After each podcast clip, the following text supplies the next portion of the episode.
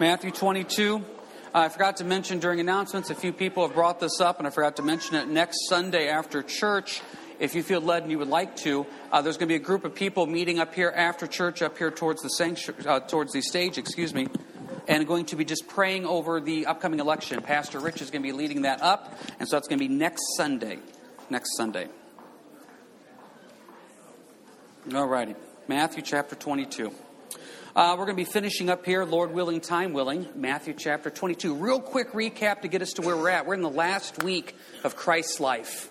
Matthew 21 on. Matthew 21 is the triumphant entry. We call it Palm Sunday. So we're in the final seven days of Jesus' life. And what you see happening in Matthew 21 is Christ fulfilling prophecies left and right. So therefore, it is clear that he is the Messiah. Only he could fulfill those prophecies. And now Israel is accountable. What are you going to do with this information?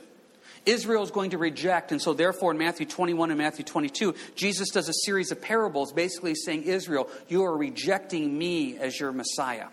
Now, here in the end of Matthew chapter 22, in his final week of life, he's going to be quizzed repeatedly by all these different groups. And Alan's going to put a slide up here real quick that just kind of talks about the different groups, and we'll go through them. There, all these different groups are going to come up and ask Jesus questions. First group that's going to come up are the Pharisees. These are the common people of the Old Testament. They focused on the Old Testament law, what we would call Exodus, Leviticus, Numbers, Deuteronomy, and they focused on what they called the oral law, things that were added to Exodus, Leviticus, Numbers, and Deuteronomy. Common people focused on the law, very legalistic. The next group are the Sadducees. They're the ones that had power in the temple. They're the ones that ran the temple, the high priest, etc. And they were the elites. They did not believe in the afterlife. They did not believe in anything supernatural. Third group are the Herodians. This is a political party. They sided with Herod, who was the so called king of the Jews at this time. And the last group are the scribes. These are lawyers whose expertise was in the law and their job was to copy scriptures. We'll leave this up here because Christ is going to talk to all these different groups this morning. Now, as I was going through this lesson, I was preparing it, I, I read through Matthew 21, and I'm thinking, Lord, there's something I'm not seeing here. I'm just not getting this.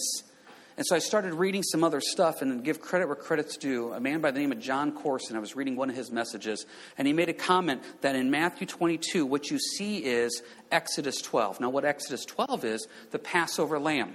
You know, Jesus is the Passover lamb. Passover is what we celebrate here. Resurrection Sunday is when Jesus, the lamb, was sacrificed for our sins. Well, before the lamb could be sacrificed in Exodus 12 at Passover, he spent five days being analyzed looking for spots, blemishes, problems.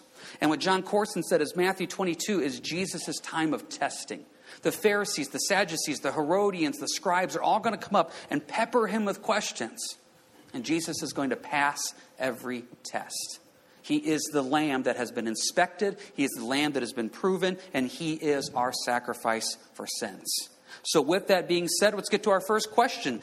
excuse me, Matthew 22, verse 15. Then the Pharisees went and plotted how they might entangle him in his talk. And they sent to him their disciples with the Herodians, saying, Teacher, we know that you are true and teach the way of God and truth, nor do you care about anyone, for you do not regard the person of men. Tell us, therefore, what do you think? Is it lawful to pay taxes to Caesar or not? Now, first off, you see teaming up Pharisees and the Herodians. They know that they need to stop Jesus. Jesus is a threat to their way of life. He is a threat to the, what they believe is their religious institution and kingdom and power. So they team up here. And what a setup question this is. What should we do about paying taxes? If Jesus says, pay your taxes, well, guess what? The Jewish common people are going to be very upset because they hated the idea of paying taxes to Rome. If Jesus says, do not pay your taxes, well, guess what? The Herodians are going to go right back here to Herod and King in Rome and say, listen, we got this guy. He's not saying to pay your taxes. From our perspective, it's a no win situation, it's a complete setup. Christ's response, verse 18 Jesus perceived their wickedness and said, Why do you test me, you hypocrites? Show me the tax money. So they brought him a denarius.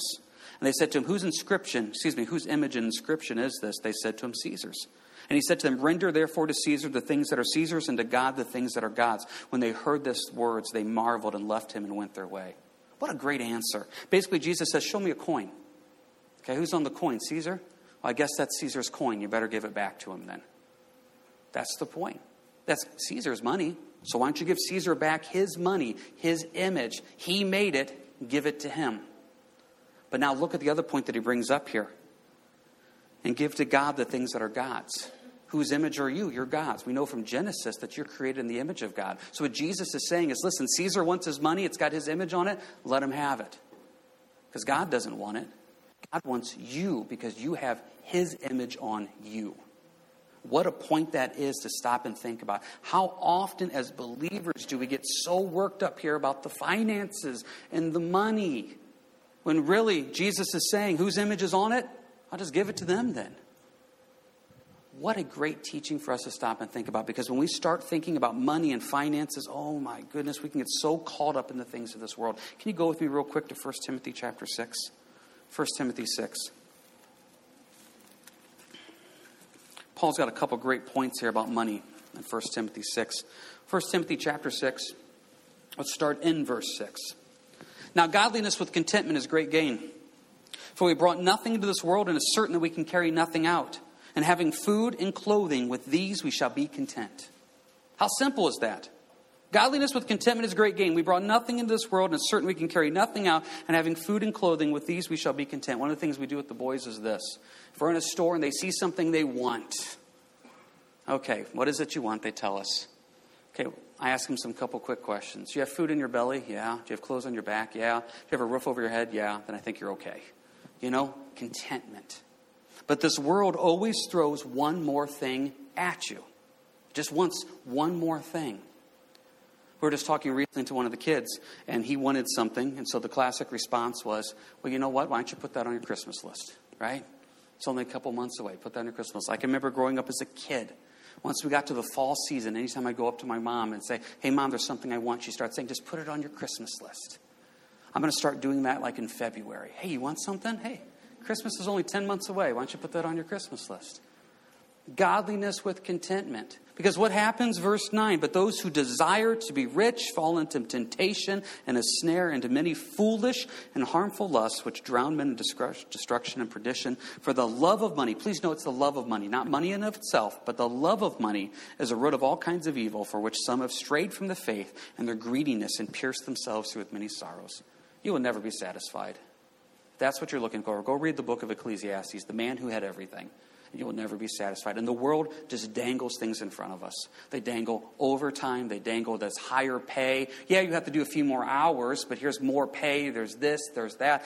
There's always something that we want more of. You can always make payments on something, you can always do this or that. It just gets you sucked into it. A lot of the counseling we do out here at church is financial counseling. And when you talk to some of these people that are just in so much debt, you see the burden that it is, enslaved to it. It's an awful feeling. So, what Paul's trying to tell Timothy here is listen, make sure you tell them, stay away from that. You'll never be satisfied with that, never. Be content with what God has given us. Caesar wants his money, give Caesar its money. They got his image on it. It's not your Lord's, because God will always meet your needs and take care of you.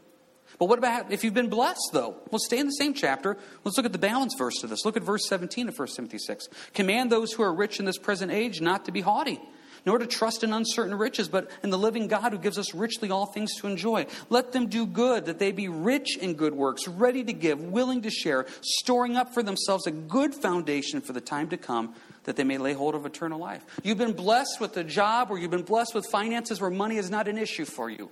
Amen. What are you supposed to do with it?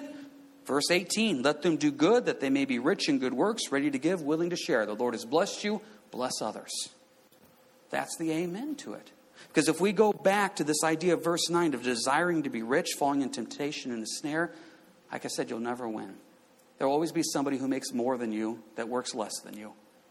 And if they give you that raise, oh, it's not going to help all as much as you think it is. Because what happens is it's just the world system. Jesus is saying here, don't get caught up in it. Caesar wants his money, give it to Caesar. Because really, what God wants is you, made in the image of God. Now, before we move on, though, there's one other point we have to make about this question. Did you catch verse 16? Back in Matthew 22. And they sent to him their disciples with Herodian, saying, Teacher, we know that you are true and teach the way of God in truth, nor do you care about anyone, for you do not regard the person of men. Boy, is that not buttering him up? Be careful of that. Be careful of the people that are buttering you up. I can't remember if it's in Ecclesiastes or Proverbs, but it says, Woe to you when people are constantly flattering you with words. What's going on? I remember at a little pastor's huddle we had years ago, pastor made this comment that anytime someone comes to his church, first time they've ever been there, and they just can't get over how great the church is. Just amazing. The worship is amazing. Just the teaching is amazing. This church is amazing. It's the most amazing church I've ever been to. Pastor mentally says, Yeah, you'll probably never be back. Because we're so used to that idea of being buttered up. Have you ever experienced that where you know somebody just wants something? I remember it was about a month after I, I took over here, so about 17 years ago or so. Some guy came in, had a kid with him. And so the guy comes in, uh, things are very difficult, it's really tough, shows me his son, what they're going through, and how difficult it is. And just, your just heart is moved. So I remember I, was worship was going on, Dawn's in the back row. I go to Dawn, it's like, Dawn, what, what do you got with you? How much money do you got? We need to help this family out. So we help them, bless them, amen, thank you, they said. Just like, wow, Lord, feels so good to do good. Next week, a gal shows up with a kid. I never met the gal before, but boy, that kid looks really familiar. They came back the next Sunday, just traded spouses. So, one month in, I started learning. Got to be careful. And while, a few years ago, there was a guy that showed up and just, man, this church is great. This church is great. This is the church I've been looking for. I've been to a lot of different churches. This is the church I'm looking for. In fact, the old church I used to go to, it's just not a good church. I mean, they just weren't a loving church. They weren't a helpful church. They didn't teach and preach like you did. And just like, okay, this, is, this sounds really good. Amen. So he just goes on and on about how great this church is and how awful his other church was. And you're just kind of listening in, and you just can kind of feel the head start to, you know, expand a little bit and the ego get puffed up. Then he just drops this little comment. He worked it right in. He goes, You know, my old church, you know, I'd go up and ask them for some money and help, and they just wouldn't do it. It's like, oh, now I see everything you're saying and everything you're doing. Just buttering up to come get what you want. So, aren't you thankful that we serve a God that can look through everything? And so, when they try to butter him up in verse 16, his response, verse 18, Jesus perceived their wickedness and said, Why do you test me, you hypocrites? Use that this week. When somebody butters you up, just look at them and say, I perceive your wickedness. Why do you test me, you hypocrite? That is biblical. That is biblical. And I want you to report back next week and let me know how that goes. And you'll be looking for a new job, too. But just remember that the buttering up, how great Jesus handled. So he just dealt with the Pharisees and the Herodians. You know what? Caesar wants his money, give it to Caesar. You're God's image, that's what we need to focus on. Okay, what about the next question? Verse 23 of chapter 22. The same day the Sadducees, who say there is no resurrection, came to him and asked him. I've heard this so many times, I just absolutely love it. The Sadducees, they don't believe in the afterlife, so therefore they're Sadducee. That's how you remember that. So they do not believe in the resurrection. Verse 24 saying, Teacher, Moses said that if a man dies having no children, his brother shall marry his wife and raise up offspring for his brother. Now there was seven brothers. The first died after he had married and having no offspring led his wife to his brother. Likewise, the second also, and the third, even to the seventh. Last of all, the woman died also. Therefore, in the resurrection, whose wife of the seven will she be? For they all had her. You have to know a little bit of Old Testament law here. So let's say that you had many brothers and you weren't the oldest. So what would happen is your older brother gets married, and before he can have offspring, he dies. According to the law, you were supposed to take his wife now as your wife to carry all the lineage of your family. So the Sadducees are doing this hypothetical question. So the guy gets married and he dies, and the next thing you know, all seven brothers died. So this woman's now been married seven times with no kids. Basically, the Sadducees are saying, if you believe in the afterlife, how are you going to handle this ridiculous idea? She's going to have seven husbands for all of eternity? Verse 29 Jesus answered and said to them, You are mistaken, not knowing the scriptures nor the power of God.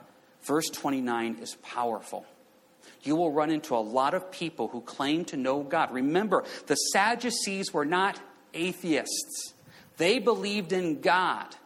But look at the response in verse 29 you are mistaken, you are deceived, you are in error. Why? Because you don't know the scriptures. Most of the people that you are going to run into don't know the scriptures. They don't. And so, therefore, they don't understand truth and doctrine. It has to line up with God's word. Remember, God's word is truth.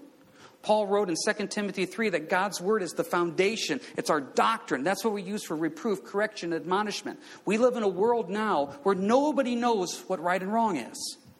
Remember what it says in Isaiah Woe to him who calls right wrong and him who calls wrong right. This is a messed up world.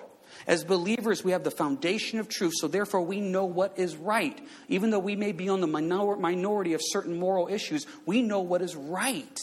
That's the doctrine we stick with because we know that. And Jesus is saying, listen, Sadducees, you're mistaken because you don't know the scriptures. Verse 30 For in the resurrection they neither marry nor are given in marriage, but are like angels of God in heaven. Real quick, that does not mean you become an angel. It means that you are like the angels in heaven, not married. Now, for some people, that really bothers them. They love their spouse. This idea of eternity without my spouse.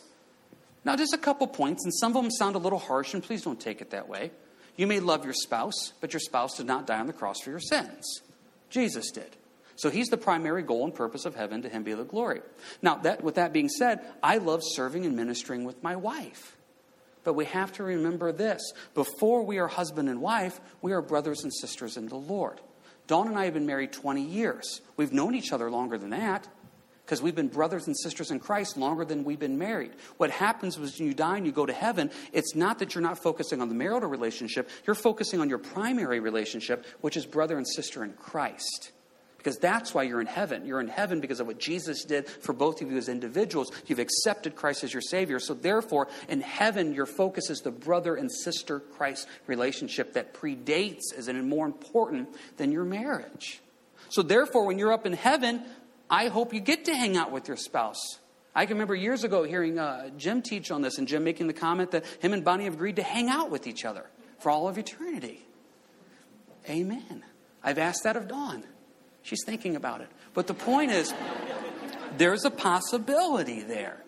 So when you get to heaven, it's not about marriage, it's about your brother and sister in Christ relationship. That's the focus that Jesus is trying to say in the resurrection. But he goes one other step further, verse 31. Concerning the resurrection of the dead. Hey, Sadducees, you don't even believe in the afterlife? I've addressed your question. Let me address this other issue. Have you not read what was spoken to you by God, saying, I am the God of Abraham, the God of Isaac, and the God of Jacob? God is not the God of the dead, but of the living. And when the multitudes heard this, they were astonished at his teaching. I am, present tense. I am still Abraham's God. I am still Isaac's God. I'm still Jacob's God. And when this passage was written in verse 32, some of those people had already been dead for years. Not I was the God of Abraham, the God of Isaac, the God of Jacob. I am I am their God. So, therefore, the scriptures show you life continues after death. You are immortal. You will live on forever, either in heaven or in hell. That is the reality of what it is. You either have eternal life or you have eternal death. Eternal death, hell. Never created for you. That was not its purpose. Let the Bible make that point clear. It was created for the fallen angels and Satan to be their punishment. So Jesus made it very clear through him you can have eternal life. His blood is the only currency accepted in heaven. We have a debt we cannot pay. He is the Passover lamb that took care of our sins, did the sacrifice, so therefore we can have life in the resurrection. And that is what Jesus is trying to tell them there. So now he's dealt with the Pharisees, he's dealt with the Herodians, he's dealt with the Sadducees. Now, but before we move on, what did we learn with the Pharisees? We learned about the buttering up questions. Okay, what did we learn with the Sadducees here? In verses 24 through 28, what I call this question is the hypothetical rabbit trail question. Hey, I want to talk to you. I'd love to talk to you about the Lord. Yeah, I got a couple questions I want to ask you about the Lord. So you think you're going to have this deep spiritual conversation and you're going to lead them to Christ. And next thing you know, they're talking about reincarnation. I remember one time talking to some guys in McClure, and we are just really trying to witness, and the Lord's opening doors. And there was this one guy that just, you get close to what it really means to be saved, and he just, oh, rabbit trail. What about reincarnation? Well, what about reincarnation? So we talked about reincarnation. Okay, now we're back to the gospel and Jesus. Okay, what about aliens on Mars? What about aliens on Mars? What about them? Well, if there's aliens on Mars, Jesus died for them too. So, anyway, so moving on back to Christ rabbit trails, hypothetical, and sometimes you can have these conversations with people and you, and you spend all this time and energy and you realize we didn't get anywhere. We went here, then here, then here, then here. That's what I love about Jesus. He says, hey, resurrection, let me quote you some scripture, Sadducees. Let me get you right back to the point. Always get into the scriptures. It will not return void. That is God's word. We just were studying this on Wednesday nights. It's alive, it's active, it's a, uh, cuts right to where it needs to be. Use scriptures. Your thoughts and opinions may be intelligent, they may be good, but nothing trumps scripture.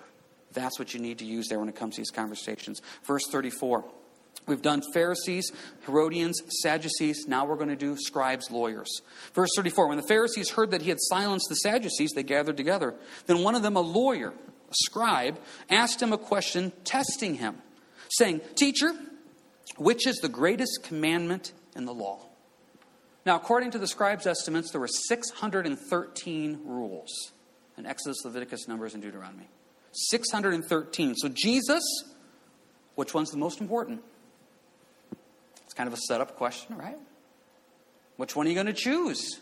No matter what answer, I firmly believe, no matter what answer he would have given them, if he picked a specific one, they would say, Oh, so you think that's the most important? What, you don't mean you don't think this is the most important one? Have you ever had those conversations with people? You realize there is not an answer I can give you in any way whatsoever that's going to be the right answer. So, therefore, Jesus just sums it up perfectly. Verse 37 Jesus said to him, You shall love the Lord your God with all your heart, with all your soul, and with all your mind. This is the first and greatest commandment, and the second is like it. You shall love your neighbor as yourself. On these two commandments hang all the law and prophets. One of the saddest funerals I've ever did was many years ago. Um, it was a guy I never met. It was just one of those where they didn't have a pastor to do the funeral, and as much as possible, I tried to do those to represent the Lord to a hurting family. Went over to the family's house never met the guy, didn't really know anything, and we just started talking about things. And so you talk about their life. What did they like to do? What did they enjoy to do? When I do a funeral, I try to do three things. You know, we try to comfort the family, we try to honor the memory of the person that passed, and we try to point people towards Jesus Christ. So I'm collecting memories so we can honor this person's memory. And we're trying to comfort the family, the peace and comfort that God gives. And you steer the conversation, hopefully through the Spirit, back to spiritual matters. You know, did, did he go to church? Where did he go to church? Was he, you know, you try to, okay, was he saved, whatever. So we're building the conversation to, okay, was this man a Christian? So I, not getting anywhere. So I finally just asked, you know, was this, was this man a believer? Was he a Christian? Was he saved? And it was kind of that silent cricket chirping. And I remember the response, well, he believed if you just followed the Ten Commandments, you'd probably do okay. Now, the reason I bring this up is if you note of the 613 rules and laws that Jesus could have picked, did you note the two that he picked in verse 7 and 39? They're not one of the Ten Commandments. We, we, we level these Ten Commandments up, and I agree, they're important, they're great. But the Ten Commandments aren't going to save you. You can follow all the Ten Commandments, you're not going to be saved. You're a sinner.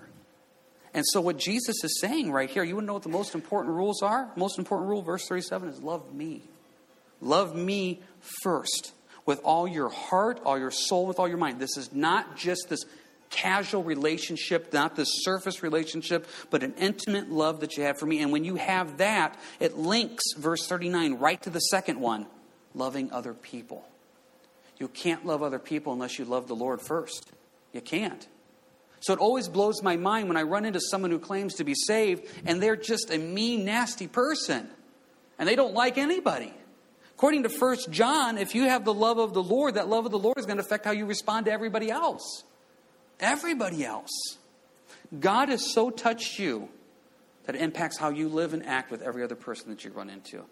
Because the Lord has been loving, kind, and forgiving to you, so therefore you carry that on to somebody else. It's a love. Now, just think about this. Carry on this idea of love here for a while. Love is just so emotional when we think of the word love.